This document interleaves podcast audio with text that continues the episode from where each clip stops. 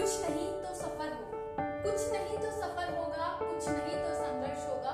खेल नहीं होगा, प्रयत्न किया, ये ज़िंदगी का सफ़र नमस्कार, मैं पूजा, लेकर आई हूँ आपके लिए कुछ नया, कुछ खास।